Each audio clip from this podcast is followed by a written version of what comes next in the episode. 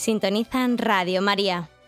Les ofrecemos el programa Catecismo de la Iglesia Católica, dirigido por Monseñor José Ignacio Monilla.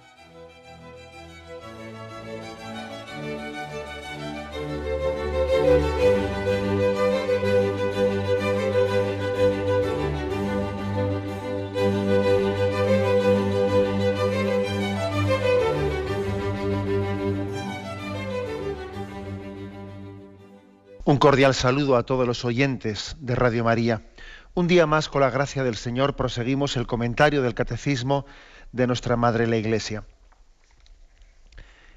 Estábamos explicando el apartado referente a la santidad, la santidad cristiana. Y nos faltaba un punto, el punto 2016. Con él concluimos esa explicación sobre nuestra vocación a la santidad. Habíamos recordado pues esos pasajes evangélicos en los que el Señor nos llama a todos a la santidad. Sed perfectos como vuestro Padre Celestial es perfecto. La santidad, pues, no es el privilegio de unos pocos, sino que es la vocación a la que estamos llamados todos los seguidores de Cristo, todos los bautizados. No se trata de un estado de vida particular, no, sino la vocación común de todos los estados de vida cristiana. En ellos confluyen y no hay vocaciones que estén llamadas a la santidad y otras no, no. Es la, eh, podríamos decir, el común denominador de todas las vocaciones cristianas, la llamada a la santidad. El punto 2016 que nos falta dice así. Los hijos de nuestra Madre, la Santa Iglesia, esperan justamente la gracia de la perseverancia final y de la recompensa de Dios, su Padre, por las obras buenas realizadas con su gracia en, comunión con Jesús. Siguiendo la norma de vida, los creyentes comparten la bienaventurada esperanza de aquellos a los que la misericordia divina congrega en la ciudad santa, la nueva Jerusalén que baja del cielo, de junto a Dios, engalanada como una novia ataviada para su esposo. Bueno, de este este punto último, en el que se está poniendo como la corona, la corona todo lo afirmado anteriormente sobre la llamada a la santidad, sobre todo creo que se puede insistir en la importancia que se le da a la perseverancia para poder alcanzar la santidad, para poder recibir de Dios el don de la santidad, la importancia de la perseverancia. Dice incluso gracia de la perseverancia final vamos a hablar un poco de esto porque tiene, tiene una importancia decisiva en la, en la vida cristiana el tema de la perseverancia final. Lo primero porque para Dios es importantísimo el estado del hombre al final. Nosotros a veces vemos las cosas desde un punto de vista que, que difiere mucho ¿no? de cómo Dios entiende y juzga las cosas. Nosotros a veces pensamos que lo importante es, bueno, pues una evaluación, digamos, una evaluación media de, nuestra vida. Y entonces le damos menos importancia a qué es lo que haya resultado al final. Pues, ¿Qué más dará? Bueno, aunque al final no fuese santo, aunque al final se alejase de Dios, bueno, pero hubo un momento en su vida en que hizo muchas cosas buenas, ¿no? Por lo tanto, Dios ya le juzgará por el promedio de lo que ha sido su vida, ¿no? Y eso no es así. Fijaros que el dogma católico, nuestra fe católica eh, lo dice expresamente y tuvimos ocasión eh, de, hablar de este punto cuando hablamos del más allá y cuando hablamos de, del, juicio particular y del juicio final y cuando hablamos en los puntos del catecismo referentes a, a, la retribución según nuestras obras en el más allá de cielo, infierno, purgatorio. Bien, cuando hablamos de eso, ya recordamos que un aspecto de la fe católica, un punto concreto, habla de que seremos juzgados según el estado en el que se encuentre nuestra alma en el momento de presentarse ante Dios. Ahí no cabe decir, bueno, no importa, pues una especie de promedio global de la vida. No, no vale el promedio global de la vida. Es como si uno dijese, ¿qué tal ha ido su vida de matrimonio? Pues tuvo años muy felices. Estuvo, sí. Luego al final se divorciaron, ¿verdad? Pero bueno, eso fue al final únicamente. Eh, lo importante es que durante su vida tuvieron años muy felices. No, no, eso no. Mí usted. si, si al final se divorciaron, su vida matrimonial fue un fracaso. Explico, no vale consolarse diciendo que al principio vivieron años muy felices. O sea, el fracaso, el, pongo este ejemplo. ¿eh? O sea, el matrimonio no cabe, no cabe hacer una evaluación del global de promedio de la vida cuando al final pues, ha, ha resultado un fracaso. Es decir, en este ejemplo referido ahora para con Dios, para con Dios al final, Dios, a Dios lo que le importa es el momento presente, porque te quiere a ti. Y entonces Dios no se consuela con que antes tú hubieses sido fiel. No, no, Dios te quiere a ti en este momento y, y por lo tanto lo que, lo que le importa de ti es el aquí y el ahora. Le importa el momento presente. Luego la santidad, por definición, tiene que ser un increscendo, ¿no? Un increscendo. Y, y al final, lógicamente, a Dios lo que le importa es el aquí y el ahora. A Dios no le importa lo que haya sido de ti en el pasado. La prueba es que ahí está la capacidad de Dios de perdonarte y de hacer de ti un ser nuevo. Y para Dios cuando te perdona, mm, deja de existir el pasado. El pasado es como si no existiese para Dios. Porque le importa no una especie de promedio de tu vida, no, le importa el aquí y el ahora. Y por eso el buen ladrón fue capaz de, de recibir de Jesucristo esa promesa, hoy estarás conmigo en el paraíso porque le importaba el aquí y el ahora, y a Jesús no le importaba lo, que había sido de su vida anterior. El buen ladrón murió santo, murió santo, y no es cuestión de hacer por medio en la vida, no, a Dios le importa el aquí y el ahora. Claro, seguro que estará alguno, alguno pensando, ¿no? Bueno, claro, pues entonces, eh, pero eso tiene su cosa, porque entonces uno reserva para el final de su vida la santidad está toda su vida viviendo pues de espaldas a Dios, ¿no?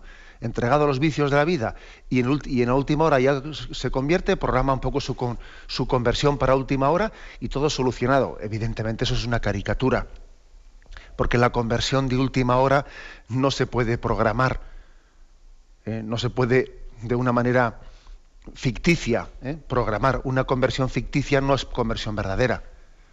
O sea que no se puede jugar a hacer esa especie de cálculos de que yo ahora me entrego al mundo y, en la última hora de mi vida ya me arrepentiré. Eso, eso no es un arrepentimiento verdadero, eso es jugar al arrepentimiento.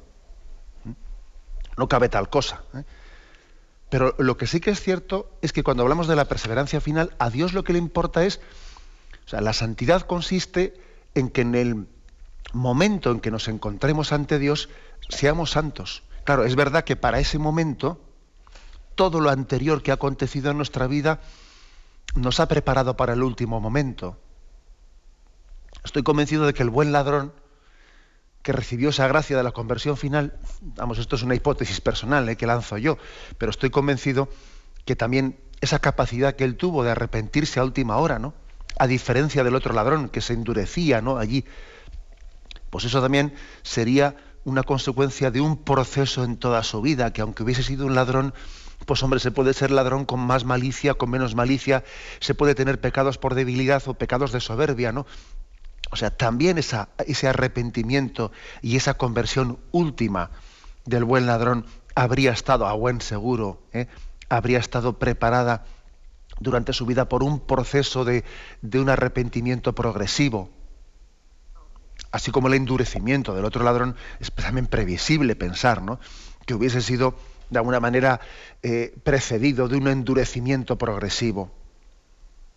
No, no, se improvisa pues una conversión en la última hora, no, no se improvisa, se prepara en la vida.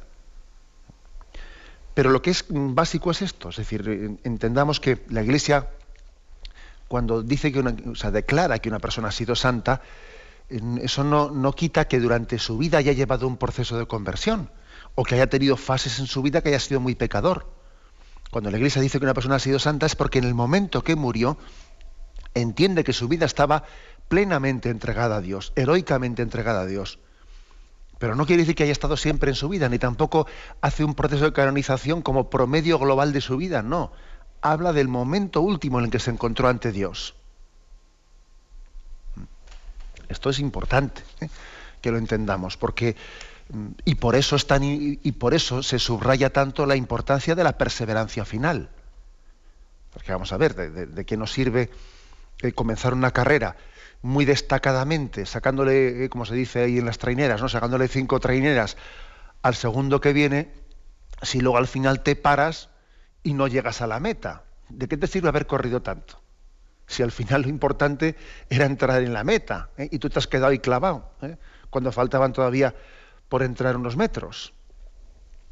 Por eso es tan importante la perseverancia final.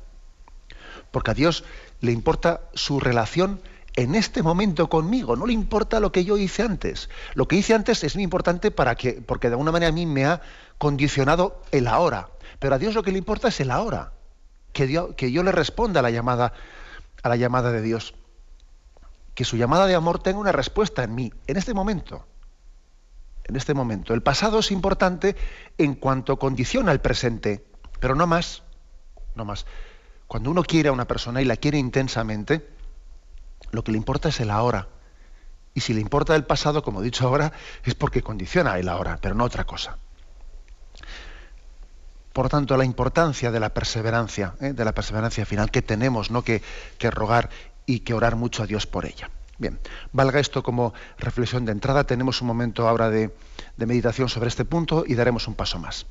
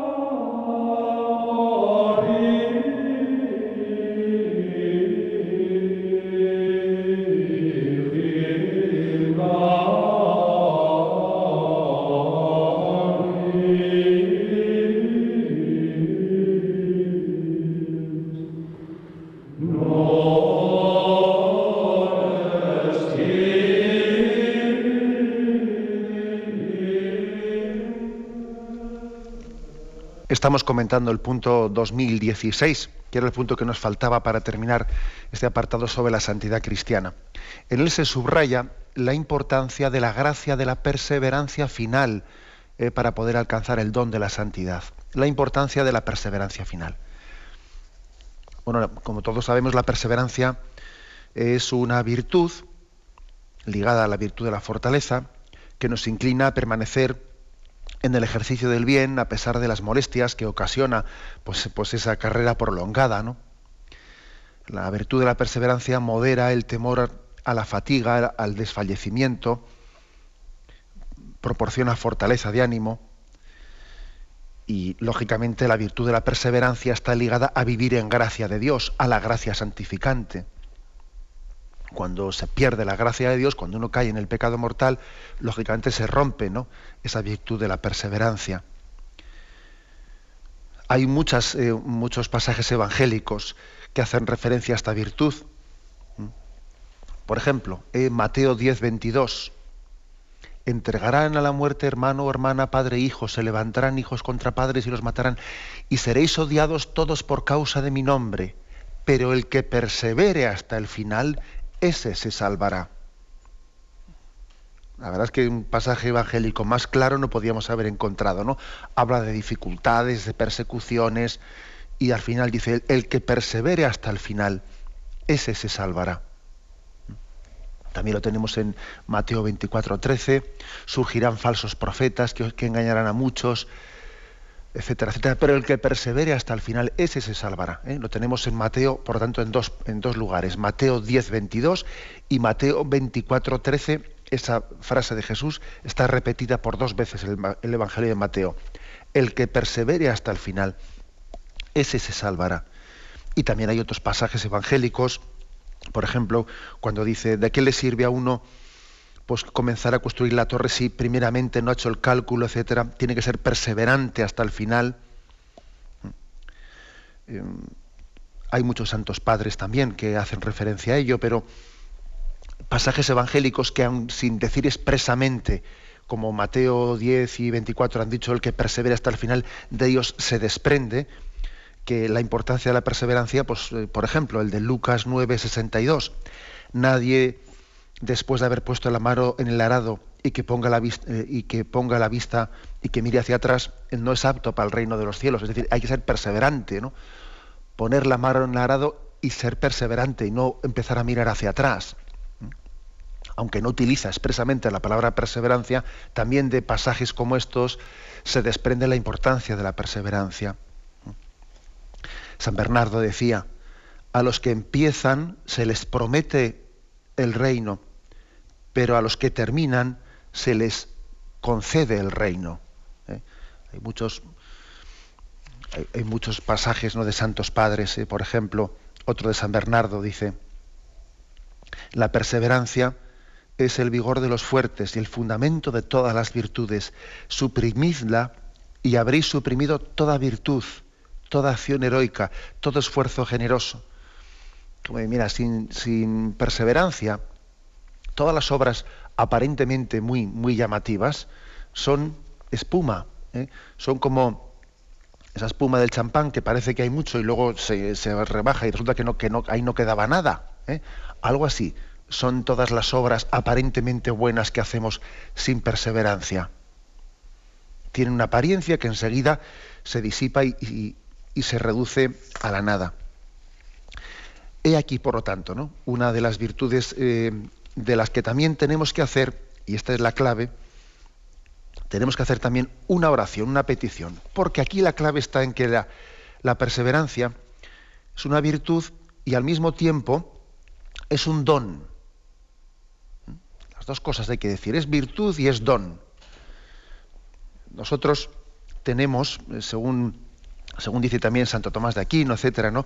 y, y la teología católica, tenemos una cierta capacidad de hacer obras buenas durante un cierto tiempo, pero la perseverancia en todas las obras buenas durante toda nuestra vida hasta el final, eso ya supera, eh, supera lo que es esperable de la capacidad humana. Y eso es un don el don de la perseverancia final que tenemos que pedir mucho. Santo, Tomás de Aquino nos dice en su suma teológica, ¿el hombre puede por sus fuerzas eh, realizar el bien? Y entonces él responde, bueno, el hombre por sus fuerzas puede realizar en determinados, determinados mandamientos o determinadas cosas, puede realizarlas durante un cierto tiempo, pero el hombre no es capaz por sus solas fuerzas de cumplir la integridad de los mandamientos de Dios y durante toda su vida. Eso ya, es, eso, ya es pedirnos mucho. Eso ya es pedirnos mucho. Porque la vida es verdad que es muy corta, pero aunque sea corta es lo suficientemente larga como para que todos tengamos desfallecimientos y todos metamos la pata bastante. Luego también hay que mendigar el don de la perseverancia final y pedirle a Dios el, pues, e, ese, don especial, ¿no? pedirlo como mendigos de la gracia, al mismo tiempo que nos ejercitamos en la constancia y en la perseverancia. El concilio de Trento dice, para perseverar durante largo tiempo en el bien se requiere una gracia actual especializada, especial, sin la cual no se podría, de hecho, pero en la cual se puede ser fiel. hay que pedir esa gracia de Dios. Para perseverar en el bien hasta la muerte, la perseverancia final se requiere un auxilio especial de Dios, enteramente gratuito, pero que Dios quiere darlo. Pero que Dios quiere darlo también a los que lo piden humildemente. Se puede, ¿no? Por lo tanto, se puede, se debe, se debe entender al mismo tiempo que la perseverancia pues requiere, requiere todo el esfuerzo del hombre, y al mismo tiempo requiere también eh, toda la humildad de quien recibe un don. Y como hemos dicho muchas veces, y las dos cosas son, son ciertas. ¿no? Algunos pasajes más del, del Nuevo Testamento, de las cartas de Pablo, que iluminan esto. Romanos 14, 4. Está, el contexto eh, está hablando de cómo algunos son débiles, son débiles con, esa concepción que existía de que no podían comer cualquier cosa, como, algunos pensaban que no podían comer la carne de cerdo y todavía no habían entendido que en Cristo todos los animales eran puros y, y existía esa controversia entre ellos. ¿no? Y dice, acoged bien al que es débil en la fe sin discutir opiniones. Uno cree poder comer de todo, mientras el débil no come más que verduras. El que come no desprecia al que no come, y el que no come tampoco juzgue al que come, pues Dios le ha acogido. ¿Quién eres tú para juzgar al criado ajeno? Que se mantenga en pie o caiga solo interesa a su amo, pero quedará en pie. Pues poderoso es el Señor para sostenerlo. Aquí habla de que incluso a los que son débiles, a los que no están bien formados, a los que tienen muchas dudas, dice, mira, poderoso es Dios para sostenerlo. Tú no te creas eh, don perfecto. Tú porque tengas igual las ideas más claras que el otro, no te, no te ufanes de ti mismo. Poderoso es Dios también para sostener a los débiles. Y les dará el don de la perseverancia final. Y el que se crea seguro, tenga cuidado, no vaya a caer. No te fíes de tus propias fuerzas, que Dios también sostiene a los débiles. Bueno, aquí, por lo tanto, eh, otra, eh, otra insistencia, ¿no? Eh, insistencia en que Dios sostiene con su gracia y posibilita la perseverancia final, lo cual no quita que por nuestra parte tenga que haber todo un ejercicio de poner con todas nuestras capacidades, pues ponerlas al servicio de, ese don de Dios. Lo de Dios rogando y con el mazo dando, pues por ejemplo tenemos en Filipenses 2.12. Así pues, queridos míos, de la misma manera que habéis obedecido siempre, no solo cuando estaba presente, sino mucho más ahora que estoy ausente, trabajad con temor y temblor por vuestra salvación. O sea, es decir, tú poner todo, el ahínco y todas las fuerzas y trabajad con temor y temblor, es decir, no dando por supuesto las cosas, sino que cada uno tiene que mm, poner todas sus fuerzas y todo, todas sus potencialidades en el ejercicio de la virtud el pedir el don de la perseverancia final a Dios no quita que uno se ejercite con todas sus fuerzas en ese don que está pidiendo a Dios. Bueno, he aquí, por lo tanto, ¿eh? lo que podríamos decir como el, em, la doctrina cristiana sobre la virtud de la perseverancia. Podríamos añadir alguna cosa más, ¿eh? em, algún refrán cristiano sobre este don de la perseverancia. Comenzar es de todos, eh, perseverar es de santos. Eh, una de las eh, cuestiones más, una de las frases más referidas ¿no? entre nosotros. Luego somos conscientes de, de, que qué fácilmente nos ilusionamos, nos entregamos a muchas cosas por la novedad o por muchos otros motivos, pero la clave está en la perseverancia. El refranero es muy sabio cuando dice esto, comenzar es de todos, perseverar es de santos. Otra frase que también la traigo aquí a colación, sino que, me parece importantísima, ¿eh? de un santo llamado San Nilo. No dará Dios la perseverancia sino al que se la pida con perseverante oración. Lo cual quiere decir que entre las cosas que le pedimos a Dios, una básica tiene que ser esta, Señor, dame el don de la perseverancia. Y otra reflexión, ¿eh? Y me quedo con esta que además es de, nuestro catecismo, del apartado de la oración al que todavía no hemos llegado, pero ya llegaremos. Allí también habla de la perseverancia en la oración, lo importante que es la perseverancia, porque muchas veces ocurre que comenzamos en la vida de oración, nos ilusionamos mucho y luego ahí lo dejamos, ¿no? bueno, ahí nos quedamos enquistados y, y lo dejamos en el plan de oración que nos habíamos hecho.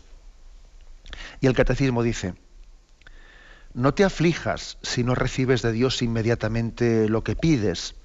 Es Él quien quiere hacerte más bien todavía mediante la perseverancia en permanecer con Él en la oración. parece una reflexión impresionante, ¿no? E importantísima. Creo, si no, si no me equivoco, es de San Juan Crisóstomo esta reflexión.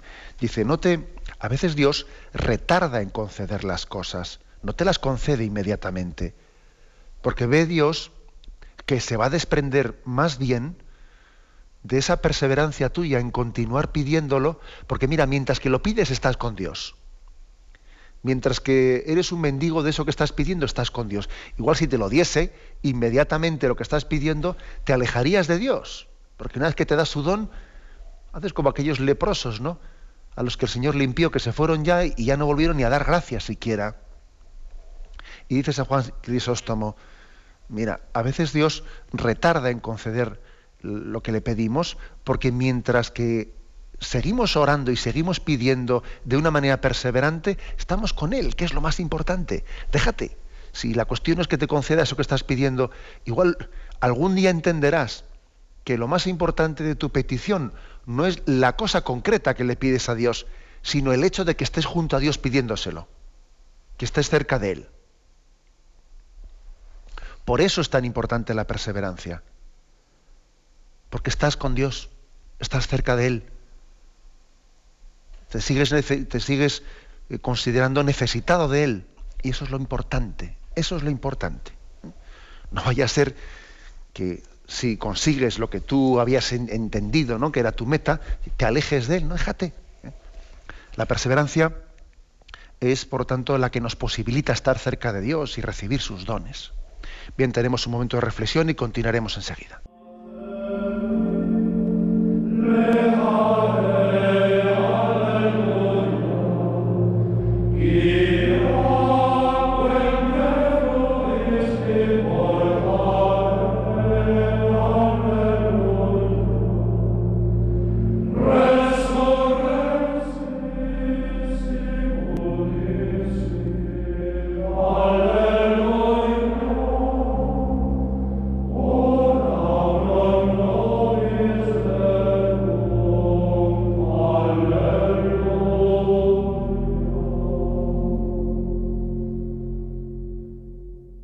Continuamos en este programa del Catecismo de la Iglesia Católica comentando el punto 2016, que es el punto con el que concluimos el apartado de la santidad cristiana.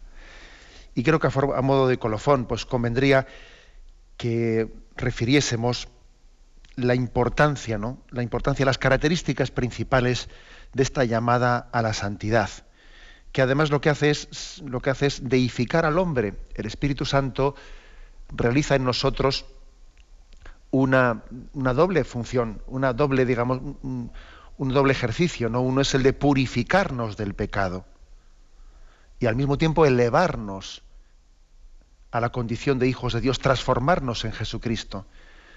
Decíamos que la gracia tiene dos efectos, ¿no? El efecto sanante y el efecto elevante. Perdona nuestros pecados y también nos configura a Jesucristo. Nos hace conformes a la imagen del Hijo. Bueno, pues, ¿cuáles son las notas fundamentales de, esa, de esta santificación del hombre? En primer lugar, es personal, afecta a toda la persona.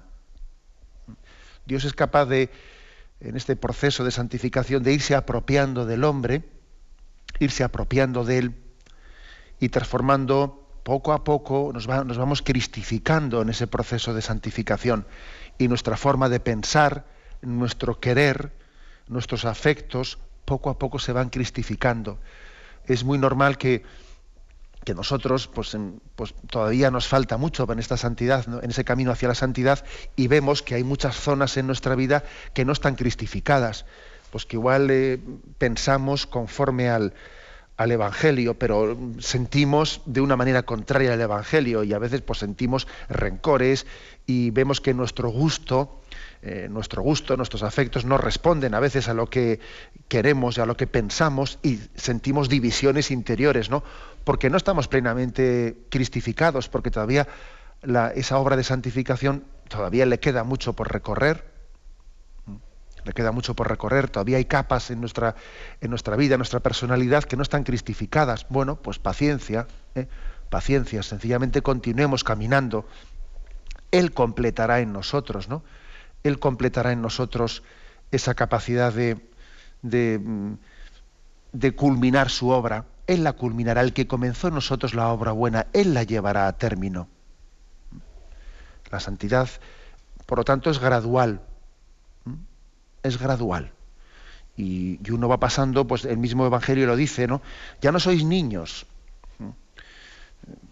Dice, por ejemplo, Efesios 4:13, tenemos que ser varones perfectos en la medida de la plenitud de Cristo. No somos niños carnales eh, que tienen gustos de niños, tienes que ir creciendo, ¿no? Eh, existe esa imagen, por lo tanto, del crecimiento. Bueno, pues es normal.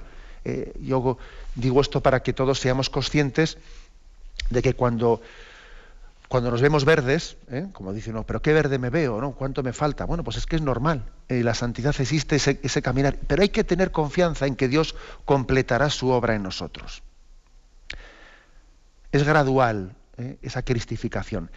Y además también algo que nos tiene que ayudar mucho, es comunitaria. No estás tú solo en esto, ¿eh? no estás tú solo. porque el cristiano se santifica conjuntamente con la iglesia, y es santificado por la comunión de la Trinidad y está muy apoyado y rodeado, ¿no? Y, aquí hay que pensar en muchas cosas, en el buen testimonio de los santos, en las indulgencias que la Iglesia nos concede, en muchos medios de gracia, en testimonios. Por lo tanto, eh, no es una obra que tú lleves en solitario. La santidad es comunitaria, sí, es personal, sí, pero también es comunitaria, afortunadamente. ¿eh? No somos francotiradores. Dios ha querido que escalemos la montaña de la santidad, pues formando una cordada entre nosotros, y unos tiran, y unos tiran de los otros, y tú también tirarás de otros, ¿no? Esto nos tiene que dar una gran confianza, porque si no uno se ve solo ante un ideal tan alto y dice, ¿a dónde voy yo? ¿Eh? Afortunadamente no estamos solos. Y en tercer lugar, la santidad también es escatológica. ¿Qué quiere decir esto? Pues que bueno, que no se va a completar sino en el cielo. No se va a completar sino allí. No se puede entender la, santidad cristiana si no se entiende que Dios la va a consumar en el cielo. Es como poniendo un ejemplo, no podría conocerse adecuadamente la vida humana si solamente se mirase la condición de un niño como un feto en el seno de su madre. Claro que es una vida, pero tú no la comprendes perfectamente hasta que no sale fuera y ya no le has visto y, al niño le has visto cómo se expresa y cómo se habla. Algo así pasa con la vida de santidad, que hasta que no llega al cielo, pues bueno, no deja de ser imperfecta, ¿eh? imperfecta. A veces hay que decir que la santidad se consigue, bueno, pues en el purgatorio. El purgatorio es la etapa última que culmina la santidad de muchos cristianos posibilita la santidad. Sin esa purificación del purgatorio no hubiesen llegado a la santidad. Luego, esto también es importante decirlo, ¿eh? que la santidad es también escatológica. Entonces seremos semejantes a Él y le veremos tal cual es. Esto nos tiene que dar una gran confianza. Estos son, eh, podríamos decir, como las notas fundamentales de la santidad. Es personal y gradual. ¿eh? Es comunitaria y es escatológica.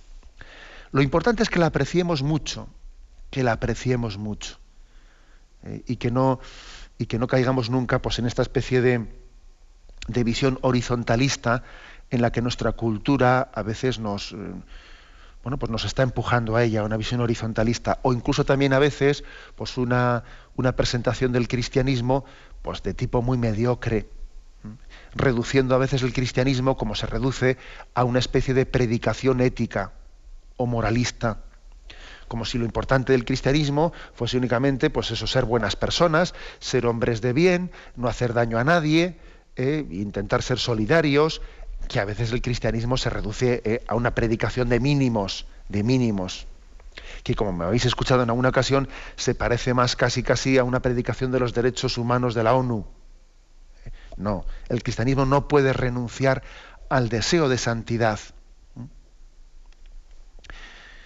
Y además, y además creo que es muy clave este tema, que, que valoremos ante todo y sobre todo, ¿eh? y sobre todo el ser santo y el vivir en gracia de Dios, relativizando muchas cosas. ¿eh? Muchas cosas. Por ejemplo, ¿eh? permitidme pues una pequeña digresión. Por ejemplo, vamos a ver, ¿no? pues la, supuesta desgracia de que un niño, un niño ha nacido con síndrome de Down. Y fíjate qué desgracia han tenido en la familia y no sé qué y no sé cuánto, pero desgracia, de verdad es desgracia. ¿Cuál era el objetivo de tu vida para juzgar tú que eso es una desgracia? Vamos a ver. Porque si el objetivo de tu vida era la santidad, ser santo, oye, pues si el niño ha nacido con síndrome de Down, vamos a ver si es que si es un don de Dios, si le bautizamos y le hacemos hijo de Dios y encima no tiene capacidad de pecar, pero bueno, pero si es que es un regalo de Dios para el cielo. Entonces, ¿cómo puedes considerar desgracia una, vamos, un caso como ese en el que Dios da una bendición de un hijo para el cielo? Y además, con una garantía, eh, una garantía de salvación y una garantía de santidad que no tenemos los demás. ¿Cómo puedes considerar desgracia eso?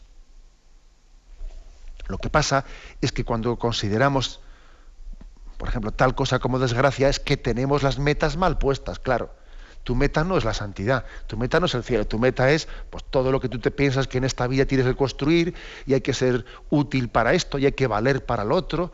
Y claro, y entonces tú, cuando tu meta es equivocada, tú te equivocas en lo que es gracia y en lo que es desgracia. Estás totalmente equivocado. Hay que decir lo que decía el Señor, no, tú piensas como los hombres, no piensas como Dios. Vamos, no pegas ni una, vamos cuando consideramos una desgracia, pues el nacimiento, la vida de ese, niño con síndrome de Down, por poner un ejemplo. ¿eh? Por poner un ejemplo. Es que cuando, cuando cambiamos el norte de la vida, el norte de la vida, entonces todas las cosas se interpretan equivocadamente. Cuando no tenemos el, la meta, la meta de nuestra vida como la de la santidad, ocurren otras muchas cosas, claro. Ocurre que es imposible vivir dignamente, que, seremos muchas veces esclavos del pecado porque no tenemos motivación suficiente. Dice este texto de San León Magno, que lo voy a leer. ¿eh? Reconoce, cristiano, tu dignidad y hecho partícipe de la naturaleza divina, no quieras degradarte con una conducta indigna, volviendo la antigua vileza. Recuerda quién es tu cabeza y de qué cuerpo eres miembro. es decir, Salió Magno motiva, motiva con la llamada a la santidad. Recuerda que tu, tu cabeza es Cristo. Recuerda tu dignidad, recuerda que perteneces al, al, cuerpo místico de Cristo, recuerda que el Espíritu Santo inhabita en ti. Y si tal es tu dignidad, entonces obra en consecuencia, ¿no? Es, claro, el que no tenga, el que no tenga claro eh, estos, pues estos puntos de partida, difícilmente luego se le puede pedir obrar dignamente. No, olvidéis que la Sagrada Escritura, las cartas de San Pablo, para motivar precisamente a la virtud de la pureza, eh, invocan que somos templo del Espíritu Santo. Y puesto que somos templo del Espíritu Santo y estamos llamados, ¿no? A que Dios, a que Dios viva en nosotros, luego obra en consecuencia. No puede ser que tus obras sean contradictorias con esa santidad a la que estás llamado. Dicho de otra manera, es decir, si no se tiene claro que el don de la santidad es el de cristificarnos, ¿no? que el Espíritu Santo habite en nosotros, pues es, pedir peras al olmo, luego pedir que el hombre viva dignamente. Hombre, vive, eh, vive conforme a lo que piensa, ¿no? al ideal que tiene de sí mismo. Si yo tengo ese gran ideal, mis obras serán conformes a ese ideal, y si no, no lo serán. Bueno, y podríamos concluir diciendo, ¿no? Otra cosa que se deriva como consecuencia concreta de este, eh, de este gran aprecio de la santidad, pues el hecho de que valoremos, eh, valoremos la vocación que Dios ha puesto a cada uno de nosotros, ¿no? Yo estoy pensando ahora mismo tanto en los sacerdotes como en los padres de familia. Vamos a ver, pues resulta que un sacerdote tiene, tiene que decir qué grandeza ¿eh? La de la vocación sacerdotal, en la que Dios ha puesto la capacidad de regenerar a quien está en el pecado, ¿no? Y hacer de él templo de la Santísima Trinidad y de, y de poder acercar a alguien a Dios y de ser instrumento de Dios para que alguien viva en gracia y sea santo. Qué grandeza la de esa vocación. Y el padre de familia tiene que pensar, oye, qué grandeza la vocación de ser padre de familia, que Dios ha puesto en nuestras manos la salvación de este niño y nos encomienda no solo que crezca sano, nos encomienda que le, que le eduquemos para el cielo. Fíjate qué grandeza la vocación de ser padre y madre que nos encomienda una salvación eterna de este niño, igual que el sacerdote. Y qué grandeza la de también la de un seglar soltero, ¿eh? pero que también recibe de Dios esa llamada al apostolado y entiende que estamos llamados como la obra más grande que podemos hacer, ¿no? Haciendo apostolado no es la de hacer un favor a alguien, no, la obra más grande que puede hacer es acercarle a alguien a Dios. Eso decía Santo Tomás de Aquino en la Suma Teológica, dice él, la obra de la santificación de un pecador, puesto que se produce el bien eterno en ella, es mayor que la creación del cielo y de la tierra, que son bienes de naturaleza. El bien de gracia de uno solo es mayor que el bien de naturaleza de todo el universo. Es decir, si tú acercas un alma a Dios, si tú eres instrumento de Dios, bien como padre de familia, bien como en tu vocación sacerdotal, o bien en tu apostolado, ¿eh? si tú eres instrumento de Dios para que alguien se acerque a Dios, para que alguien sea santo, para que alguien viva en gracia, esa es la obra mayor que Dios te puede conceder realizar en esta vida. No hay nada más importante que eso, fíjate bien. Nada de lo que tú has podido realizar en esta vida tiene mayor valor que eso que ayudar a que alguien sea santo. Pero claro, esto supone valorar ¿eh? qué es la santidad, la vocación del hombre. Tú le has ayudado a esa persona a que no se frustre. Has ayudado a esa persona a que tenga la única felicidad posible del hombre, que, que es la contemplación de Dios. Ha sido instrumento de Dios para ella.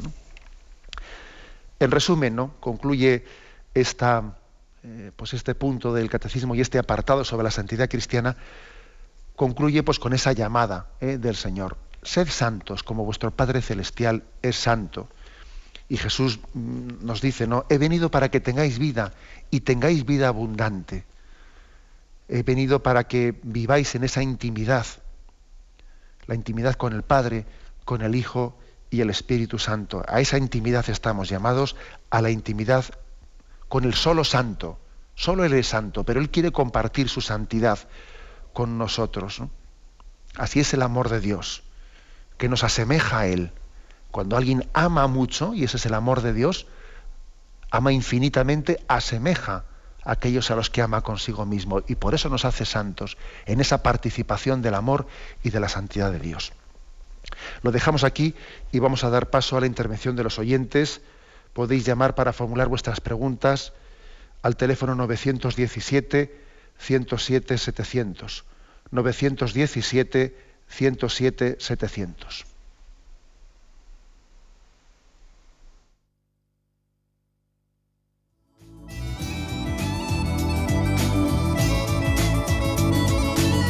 ¿Le gustaría tener sus programas favoritos de Radio María en CD o DVD? Ahora es posible.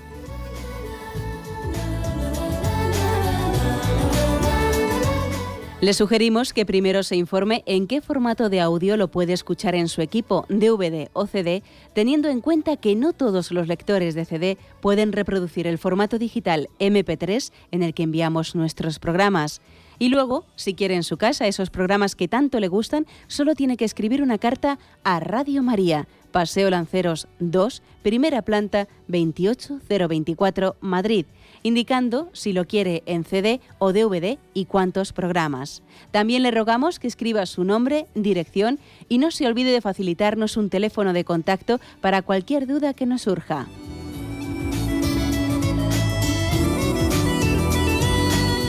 Radio María, más cerca de usted.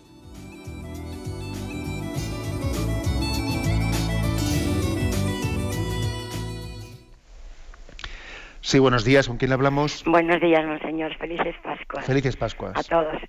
Bueno, yo es que mm, estaba pensando que realmente mm, la meta es tan alta, tan alta, tan alta, mm, que no podemos hacer nada solos, claro. Yo pienso que hay que orar más, porque el mismo Jesús lo dice cuando estaba en el huerto, pues no habéis podido velar una hora conmigo, entonces les dice, orad y vigilad para no caer en tentación, orad, orad, que teníamos que orar muchísimo más para conocer más al Señor, ¿no? Porque nuestra meta es la unión total con Cristo hasta la muerte.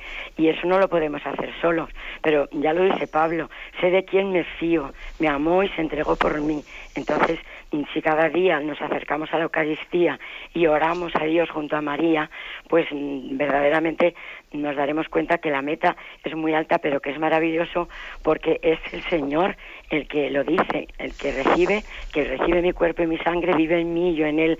Entonces, si junto a María cada día nos acercamos a la Eucaristía y vivimos esto, pues ya lo dice él mismo. Los efectos del amor a Cristo es el gozo y para consolar a los demás y alegrar a los demás, pues no tenemos más que orar más, unirnos al Señor y contar con María, la Madre, que es la que mejor lo conoció y la mayor contemplativa y activa a la vez, ¿no? Como, como, mm, pues no sé, como el modelo para todos nosotros.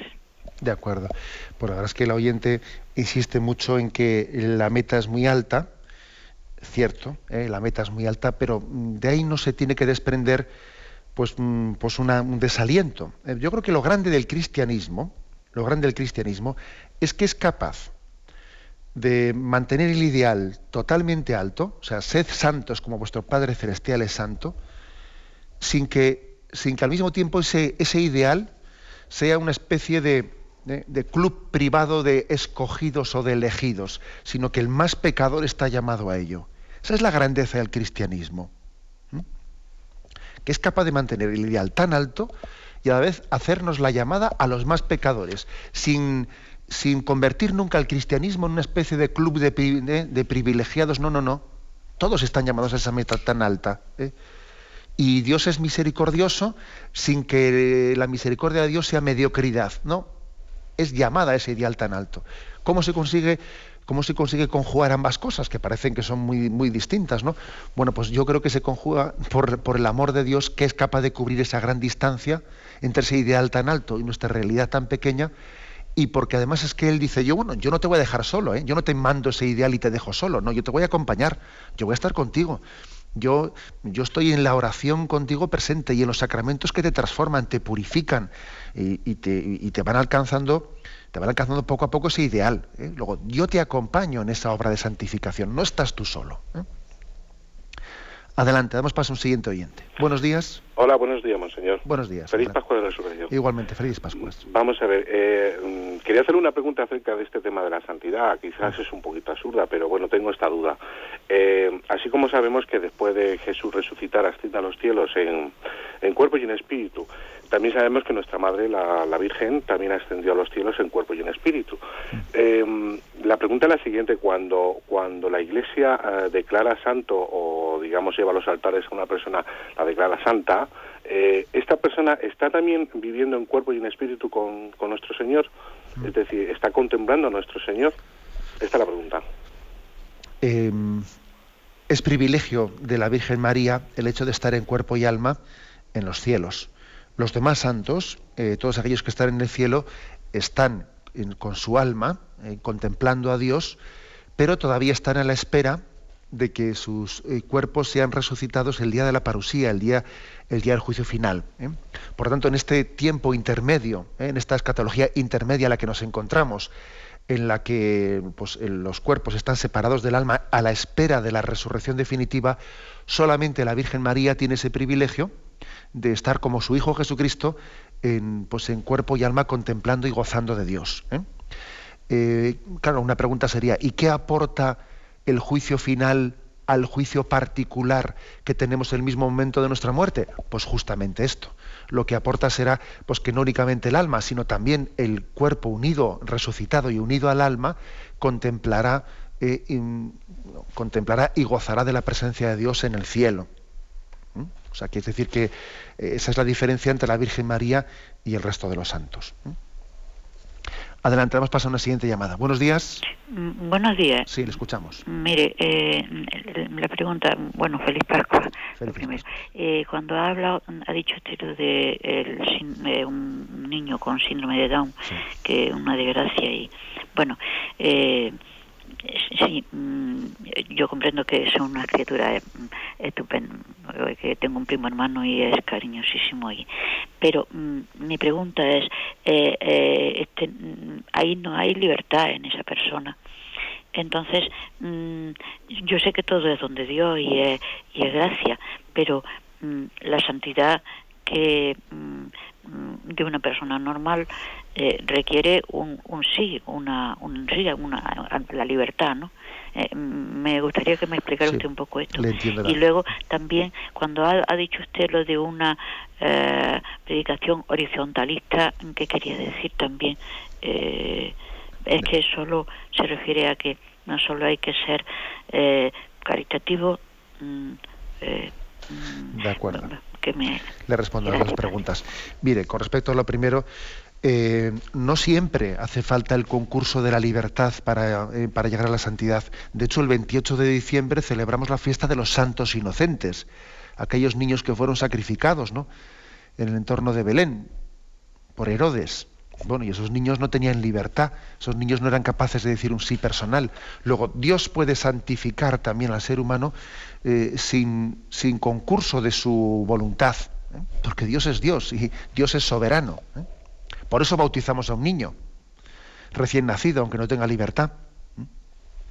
Luego, e, esa es, precisamente la, grandeza de ese niño que, de síndrome de Down, que no tiene esa libertad, esa capacidad de pecar, y por eso precisamente es santo.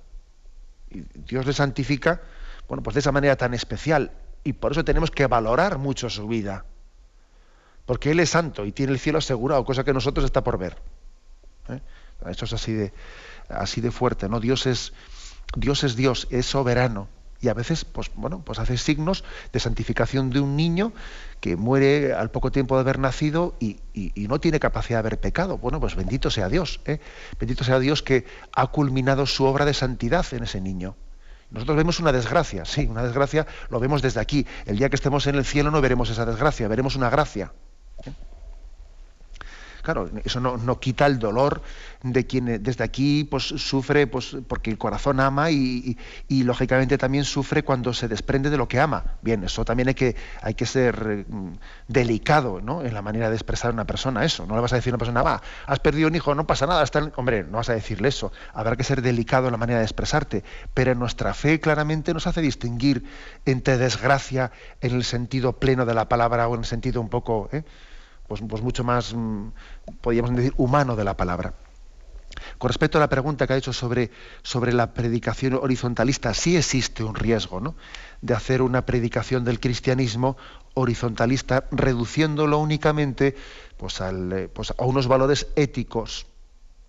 Pues, por ejemplo, la importancia de ser generosos, la importancia de, de compartir, la pero olvidándose de que estamos llamados a la santidad, olvidándonos de que estamos llamados también pues a tener esa intimidad con Dios, con el Padre, con el Hijo, con el Espíritu Santo, o sea, un cristianismo sin mística, un cristianismo sin oración profunda, sin sacramentos, ¿no?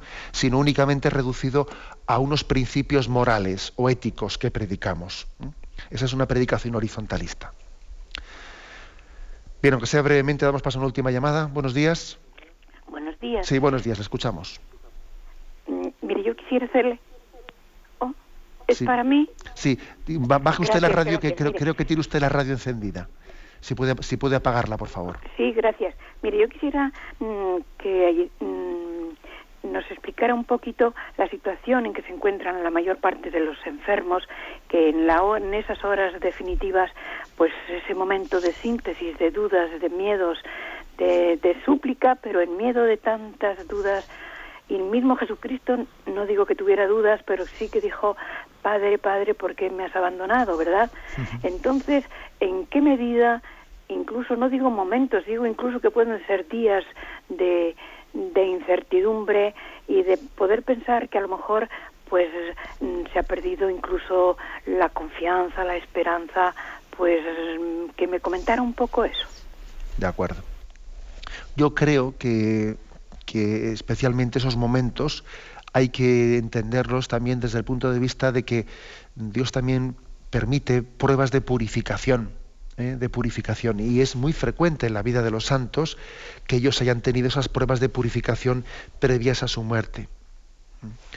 Pruebas en las que también a, imagen de Jesucristo, ¿no? que usted ha citado bien ese texto, ¿no?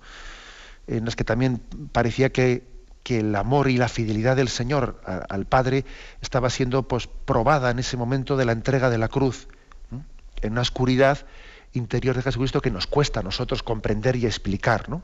Pero también la, vemos en nuestra, en nuestra vida. Es decir, el crecimiento hacia la santidad no siempre es perceptible. O sea, a veces ese crecimiento a la santidad se da la mano con noches oscuras.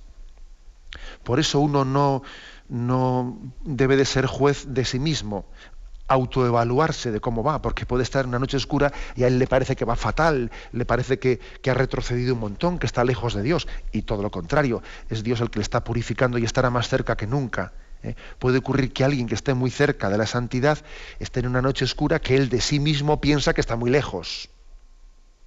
¿eh? Luego, luego, es muy importante pedir el don de la perseverancia en las noches oscuras y en las pruebas de la purificación. ¿eh? El don de la perseverancia permite que esas pruebas acaben siendo pues, eh, pues momentos de gracia muy especiales, ¿no? que nos acercan a la santidad. Me despido con la bendición de Dios Todopoderoso, Padre, Hijo y Espíritu Santo descienda sobre vosotros. Alabado sea Jesucristo.